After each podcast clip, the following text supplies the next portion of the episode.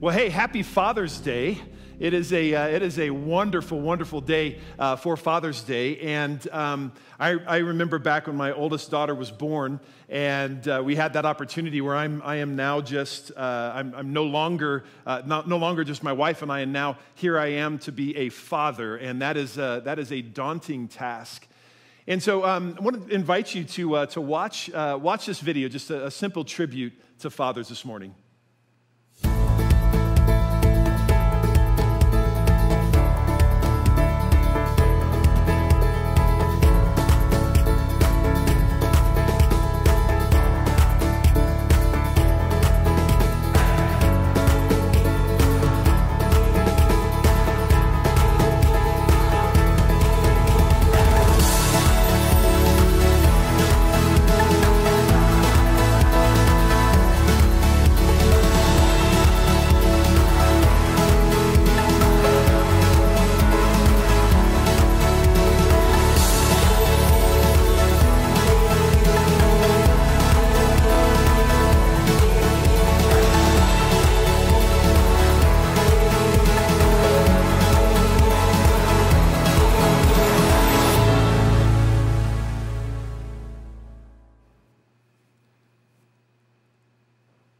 Fathers, uh, you truly are loved. And I was thinking of the, uh, that la- one of those last images there was a, a father and son having a pillow fight.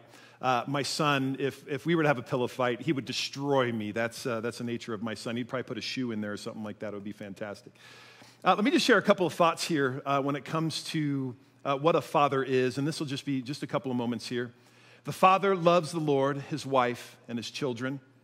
The father is a giver of his love, his time, his talents and his gifts to his family and to God. The Father shares the hope in Jesus Christ. The Father is an overcomer by trusting God to deliver him. The Father is wounded, but gives the wounds to God for his healing. The Father fails, but allows God to father him. The Father models forgiveness by asking forgiveness when he fails and giving forgiveness. The Father is intentional in his investment, engagement, and involvement. The Father teaches his children courage, how to overcome obstacles, to go beyond.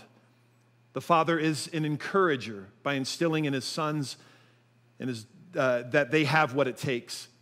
The Father loves and, and teaches daughters their value to respect and love themselves. The Father is a warrior in God's image by continually interceding and battling for others. The Father knows and trusts that the battle is the Lord's.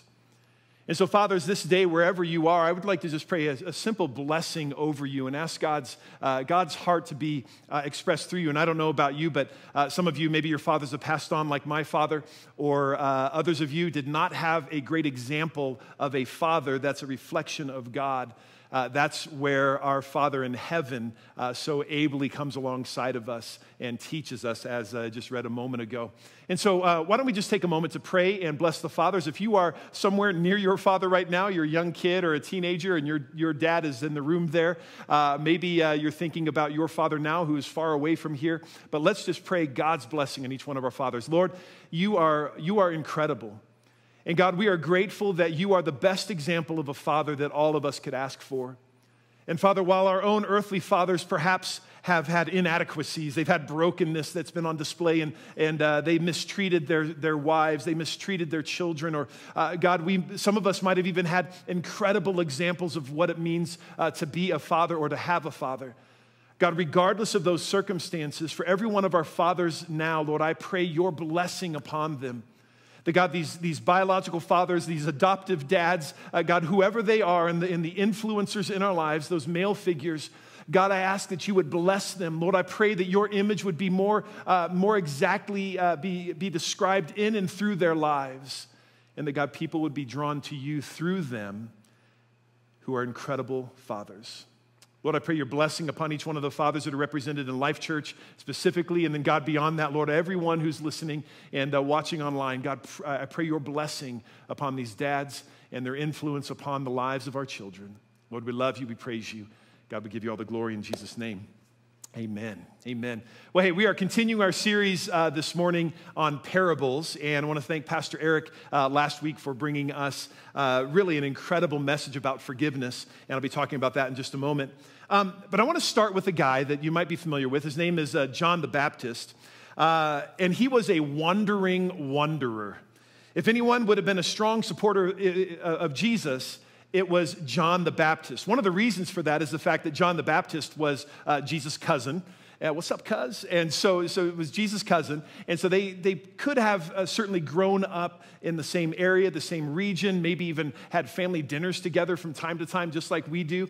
And uh, John was the one, uh, he was the one that Jesus proclaimed as the greatest among men born of women. That's pretty high praise from Jesus himself. Uh, he was confident in the message of repentance. That's why he was baptizing people in the Jordan River. He embraced the kingdom of God. If anyone knew God, it was John. And yet he was confused. You can turn to Matthew chapter 11, and, and we'll kind of talk about the story here in just a moment. Uh, we were in our, um, well, have you ever thought you knew something only to have it shift on you? Uh, we were talking in our life group uh, the other night about gifts that we've given to our children. And as parents, right, fathers, you, you, you, you recognize this. As, uh, as, as parents, you want to give those good gifts to your kids. And so you look at what's kind of popular around maybe, and, and you go, wow, this would be an incredible gift. And so you go out and you spend way too much money on a gift that you know is going to be the right thing for your kid. Christmas comes around or birthday or some other special event comes around. And we, we were laughing because this happened to, to many of us in there that had, had, uh, had children. Um, they would open the gift they would look at the gift and they would set the gift aside. These are certainly the younger kids. What would they do? They would grab the box that cost pennies and that's what they would play with. We thought we had it figured out. We thought we knew what our kids wanted but that was not the case. One of, our, uh, one of the people in our life group said that when, when uh, one of their kids opened up the gift, they started crying when they got the gift. That is not the response to give, kids, if you're watching right now. Just smile and fake it, right? Wasn't what was expected. So, John the Baptist, he knew Jesus. Uh, he proclaimed him as the one whose sandal he was unworthy to untie. He proclaimed him as the Lamb of God who takes away the sins of the world. But now, John is in prison. He's been arrested by the Roman authorities. Uh, the expectation of the kingdom of God seems to be fading. You see, he had this idea that the kingdom of God was going to look a certain way, it was going to feel a certain way, it was going to accomplish certain things in his own lifetime and he was confused and a little bit uh, bewildered. His emotional strength was waning. Uh, the cell was dark and cold. Jesus, this isn't what I expected. I had hoped. Have you ever said that to Jesus before? Jesus is not what I expected. I had hoped that things would be different. I had hoped that the marriage would be restored. I had hoped. Matthew chapter 11, verse 2. When John heard in prison that the Messiah, what the Messiah was doing, so it calls Jesus the Messiah. That's a loaded word in Jewish, uh, Jewish theology, right? The, the, Messiah, the one who was coming to take uh, the kingdom and take the reins. He sent word by his disciples and said to him, Are you the one who is to come, or are we to wait for another? Let me read between the lines here. Uh, Jesus, this isn't turning out like we expected it to. Jesus answered them, Go and tell John what you hear and see. And then he gives this incredible list the blind receive their sight, the lame walk, the lepers are cleansed, the deaf hear, the dead are raised, the poor have good news brought to them, and blessed is anyone who takes no offense at me. Do you hear the heart of uh, John's heart on display? Jesus, I thought I had it figured out. I, I thought that you would rise as king among us. I thought that you would bring justice right now to the kingdom. He says this Are you the one, or should we wait for another? It's not happening fast enough for us. I love this. So, Jesus, when he responds, he gives that list the blind healed, lame walk, lepers cleansed, deaf hear, dead raised, poor made important, the outcast brought close, lives are transformed. These are all the things that were promised way back in the Old Testament as signs of God's chosen one. And the cool thing is, is that Jesus' response, response is not necessarily an allusion to things that were written long ago. Jesus points to individual stories that say, yeah, the time is now. perhaps even tied names to it or pointed to people in the crowd at the time. Because remember, uh, John's disciples came to him and said, Jesus, are you the one we should expect, or is there somebody else coming? And Jesus is surrounded by a crowd, and he might begin pointing to so and so. This person, this person couldn't walk, but now they're healed and they can walk. Oh, this person over here couldn't see. Now they can see. This one couldn't hear. Now they can hear. And these are the stories, not just about back then, but these are the stories of now. These are the stories of you and me. You see, John was looking for this big picture. Jesus, we want all of it figured out now. We want all of it figured out. We, we want your kingdom now. We want justice. We want it now. Jesus gave him snapshots of people's lives that were transformed and said, These are where the kingdom is being born.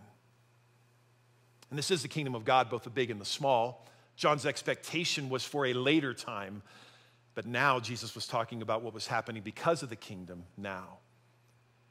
So when Jesus began telling this parable in uh, Matthew chapter 13, uh, there was a purpose and a timing to why he was saying uh, these parables right at that moment. And as we found out last week, as Pastor Eric was showing us the power of the parable to dig right to the heart of a matter and uh, uh, dealing with forgiveness. And in our life group this past, uh, past weekend, uh, man, were we challenged, one of the best discussions we've had about forgiveness. What does that mean? And how do we actually do it in the tough situations of life? And uh, so if you haven't heard that one, go back and uh, listen to, to that service. But these, you know, these parables, they reveal the power of forgiveness and mercy and justice. So, here in chapter 13, we have a quick series of parables that Jesus tells, kind of one right after the other. And uh, this is actually going to be broken up into two weeks. So, this week, we're talking about the kingdom. Next week, we're going to talk about the two kind of bookend parables with this. And we're, today, we're going to be dealing with the ones that are right in the middle, kind of like the peanut butter and jelly part of the sandwich. So, that's what we're going to be looking at today. So this week we're looking at those middle ones. And uh, so Matthew chapter 13, I'm going to encourage you to go out and read that on your own because it's uh, really fantastic. So remember, John the Baptist was struggling with some of the th- same thoughts that we have about Jesus, about the kingdom of God, how all this plays out. Jesus, this doesn't seem to be making sense the way we thought it was uh, going to. And so then in Matthew chapter 13, so, the setting of this now, Jesus is talking to a, a crowd of people. As we know, uh, Jesus had lots of people that would gather around him to hear his teaching. And so, this crowd of people is gathered around him in Matthew chapter 13, beginning at verse 31. Says, He told them another parable. The kingdom of heaven is like a mustard seed, which a man took and planted in his field. Though it's the smallest of all seeds, yet when it grows, it's the largest of garden plants and becomes a tree so that the birds come and perch in its branches. So Jesus is giving a parable based on the people around him. And, and this group of people, these were the farmers. These were the day laborers. These were the people that understood what it meant to be planting and sowing and harvesting and reaping all of that. So he's, uh, he's tailoring his message for those around him. In Matthew chapter 13, right after this, verse 33, he told them uh, still another parable. Excuse me. The kingdom of heaven is like yeast that a woman took and mixed into or hid in about 60 pounds of flour until it worked uh, all through the dough. Okay, 60 pounds of flour. For those of you who are cooks, that's going to make a lot of bread. And so it says that she took uh, just a little bit of this and hid it or mixed it into 60 pounds of flour. Jesus spoke all these things to the crowd uh, in parables. He did not say anything to them without using a parable. So, the theme here with these two, uh, these two stories is that of unexpected influence on something that starts off uh, insignificant or small. Uh, a negative example of this, and uh, this is a little bit painful, uh, a little bit painful for me right now. Um, uh, working down in the basement right now, trying to finish off our basement. We got all of our children came back. You know, at some point, your kids are supposed to move out of the house. All of ours came back. So, got to have room in our house. And uh, so, down there working on the basement. And the other day, I kind of reaching into a bucket to grab something. It happened to be a piece of wood and I got a splinter underneath my fingernail. How many of you are squirming right now, right? Okay, I feel that pain with you right now. But it was a little tiny sliver right there. So insignificant, so small. I mean, you could, I could barely even see it. And the problem was I couldn't really get it out very easily. And so I'm trying to bite it. I'm trying to, you know, I'm getting everything. So finally, uh, you know, I'm trying to just live with it for a little while, put my gloves back on, try to do it. But that little insignificant thing deeply impacted the way I was able to do my work. And so finally, I'm like, oh, I got to go get some tweezers, pull that thing out because it hurts so bad. Um, that's a negative example of what I'm talking about here with, uh, with the parables that Jesus was telling about. Something so small can deeply impact the joy of your day. The small mustard seed, insignificant at the beginning, but so much larger at the end.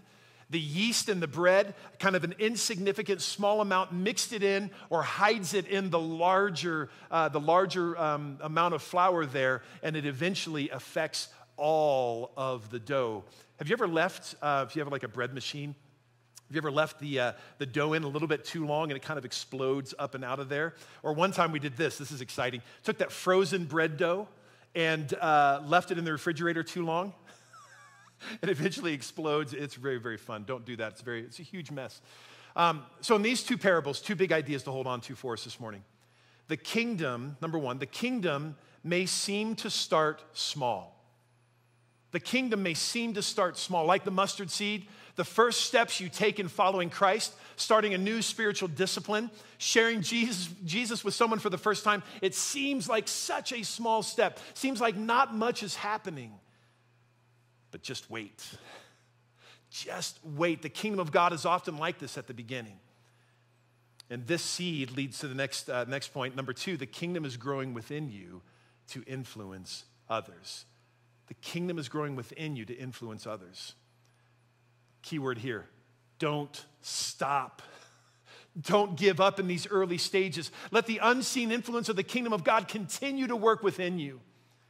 The revealing will take place but it takes time. Stay faithful, stay strong. Don't get discouraged. Remember John the Baptist? It seems like the kingdom of God was not what he thought it was turning out to be. It, it was taking so much longer, but Jesus put into perspective something powerful. It's the individual lives that are transformed that grow to be the revelation of the kingdom of God. Let me say that again. It's the individual lives that are transformed that grow to be the revelation of the kingdom of God. What you do matters. How you live your life matters because it's a reflection of the kingdom of God growing in you. What you believe is vital. How you live your life of influence may start small, but God is with you. Like the yeast in the bread, we don't see it work immediately, but it's working through every bit of our lives and in every one of our relationships. So, after these this time of teaching that Jesus was speaking to the crowd of people, it looks like Jesus uh, pulls aside his disciples and they head to a nearby home. And now Jesus is talking to his disciples. Doesn't say exactly who's in there with him, but probably some of the crowd and the disciples are there. And uh, he begins to um, he begins to teach them uh, the disciples a little more close close knit group here. So, at the beginning of this uh, section, he talks about the parable that we're going to talk about next week. Um, and uh, that's the parable of the weeds and the wheat. And so, I'm excited to talk about that next week. Um, and then he moves into uh, three more parables. The last of them we're going to talk about next week as well.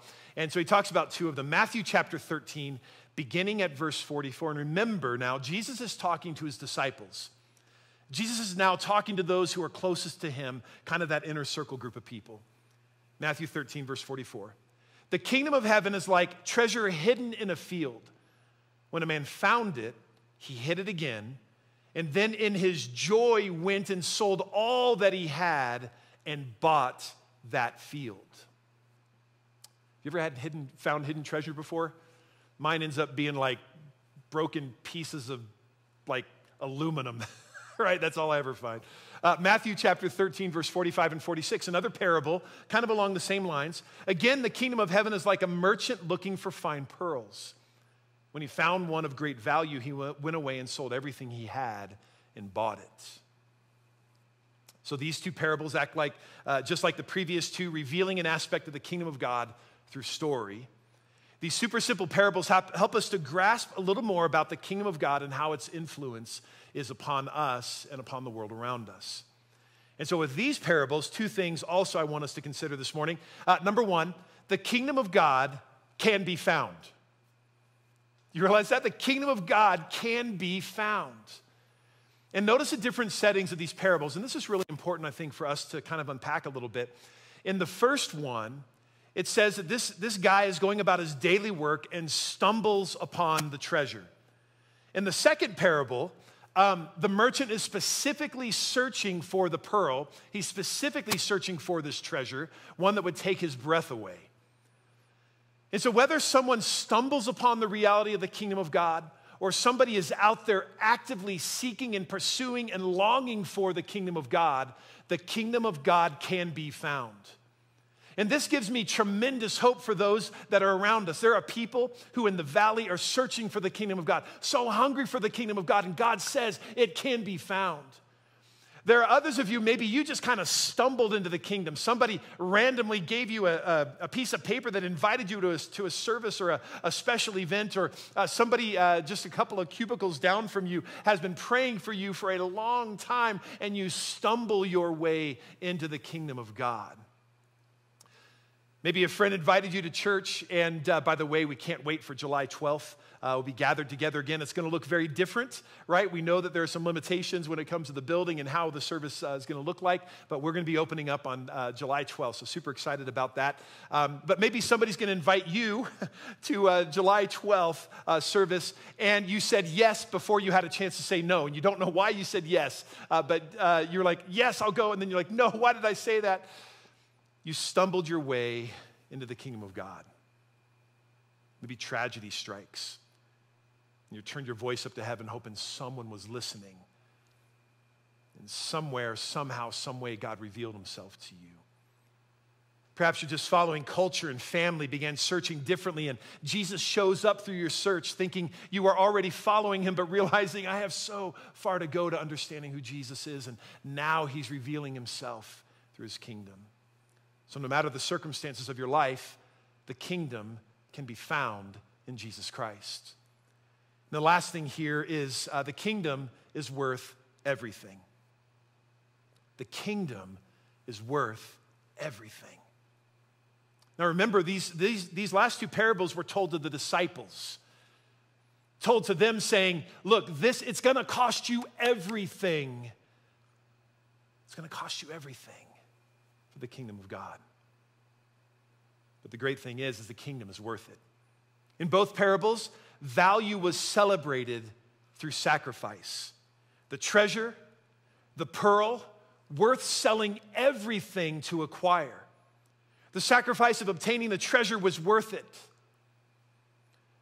Likewise, in our lives today. You see, because there are kingdoms that are competing for us. We hear narratives on the, ra- on, the radio, on the news. We hear uh, narratives when, or we, uh, we uh, read narratives that are out there about different cultural mentalities. We, we hear these things out there and we see them in action all around us, and yet the kingdom is right there. Another narrative, often at odds with the narratives that we hear in the world around us. Each of the other kingdoms are destined to fail only one kingdom will survive. That is ultimately the kingdom of God. In every decision, we need to consider which kingdom we are representing. Are we representing a cultural phenomenon of the moment or the eternal truth of God's grace? God's kingdom is worth everything to us who are following Jesus. And because of this, there's a tension that we live in we ask the same question that John the Baptist did. Jesus or Messiah, I'm looking all around me. I see upheaval, I see brokenness, I see all of this, and yet here you are, the Messiah. And just like John, we wonder when we see the upheaval and we wonder if God is at work. John saw cultural decay in his own, in his own society all around him with Roman rule and Jewish uh, religious culture there. He saw all of it and was responding potentially in fear and dismay. And we feel the same thing. We ask the question God, are you able to change our world? God, is your kingdom really at work in the world around us? This is why who we are is so important now more than ever. Because I don't know about you, but I can feel like that mustard seed. I can feel like that little tiny bit of leaven thrown into this incredible mix around me. And just like you, I wonder is my life really measuring up? Is my life really having that deep influence that I would long for it to have in the world around me? Folks, I got to tell you, it's worth it. Every decision you make for the kingdom of God, every decision that you make in following Jesus, everything you have to give up, everything that you embrace in following Him, it is all worth it. Let Jesus work within you. Be this snapshot of God's transformative power. Just like back when Jesus was pointing to those people saying, Look at this person. This person couldn't walk and now they could. We can do the same thing right now because we can point to each other and say, Look, God is at work deeply in your life. Your life matters. Together with other snapshots, we see more clearly this big, this big picture of the kingdom of God that it's going to be worth it, folks. So here's a big question. Right now, there are those of you who feel a little bit lost, kind of like John did even in prison. He knew all the right answers, but he still felt a bit lost.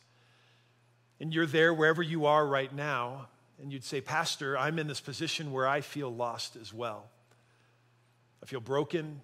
I feel like things aren't measuring up or lining up the way that I would like for them to, and it's just not making sense right now.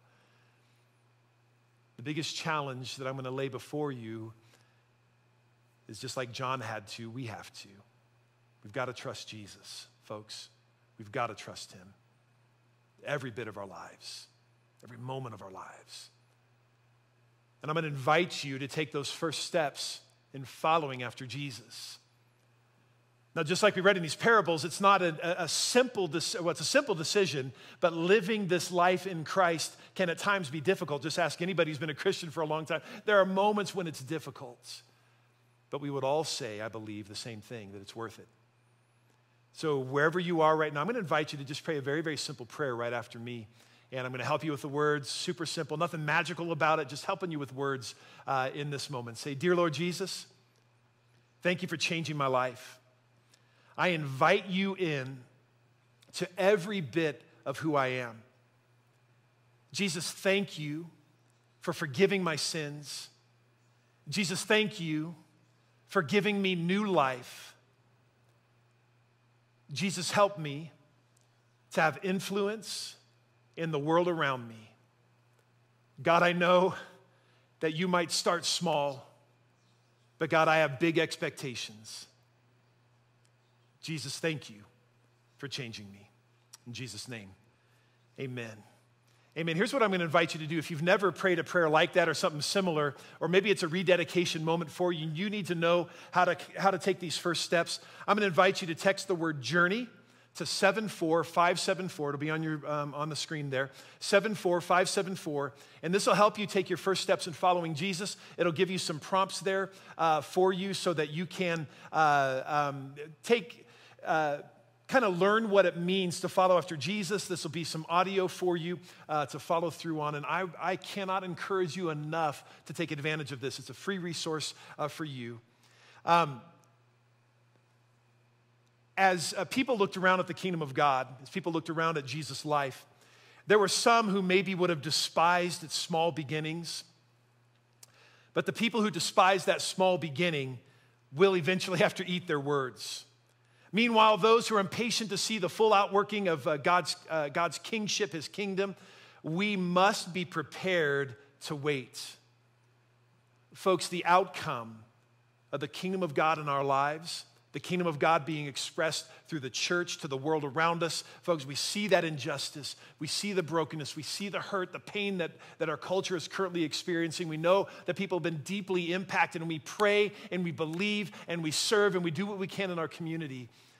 The outcome may take time, but the outcome is certain. The kingdom of God will prevail. Lives will be changed in Jesus Christ. We're in good company, folks. And remember, Jesus points to you to show the kingdom of God.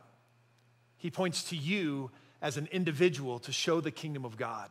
And together, as the body of Christ, boy, we reveal that big picture of what it should be, of racial reconciliation. We show what it should be when it comes to, to justice, both economic and social. We, uh, it shows what it should be when it comes to, to various, um, various demographics that the church of, um, the church of God uh, in Jesus Christ, that we become that picture of the kingdom of God. We are that snapshot that God cherishes. We are the one he points to. So, Life Church Utah, remember that God has called us to lead the people of the valley to be more like Jesus. In order to be more like Jesus, folks, uh, we, in order to lead them to be more like Jesus, we have to be more like Jesus. So, Lord, I thank you for today. God, I'm so grateful for the opportunity we have to gather together this morning. God, you truly are an incredible King. And Jesus, we thank you for showing us the way back to relationship with the Father. Lord, we trust you. God, we know that at times it seems to be taking way longer than we expected, but God, in the end, uh, we thank you that it's going to be worth it. And God, all the sacrifices that have been done uh, through the years, all of those big sacrifices in relationship, big sacrifices financially, big sacrifices uh, when it comes to uh, being involved in the culture around us, whatever that looks like, Lord, I thank you that you are pointing back to us as snapshots of your kingdom in action. Lord, we praise you. Lord, we love you. And uh, God, we truly do give you all the glory. In Jesus' wonderful name we pray. Amen. Amen. Hey, don't forget, everyone, um, our public services will reopen on July 12th uh, here at the West Valley campus, 9.30 a.m. and 11 a.m. Note the time change for those who've been a part of uh, Life Church for a long time, uh, 9.30 a.m. and 11 a.m. Uh, and then uh, for the Tooele campuses and Life Church Espanol, uh, they will have their normal times, Tooele 11 a.m. and the Life Church Espanol 1.15 p.m. God bless you guys. Thank you so much for being with us. And uh, God bless all of our fathers. Happy Father's Day and we will see you next week.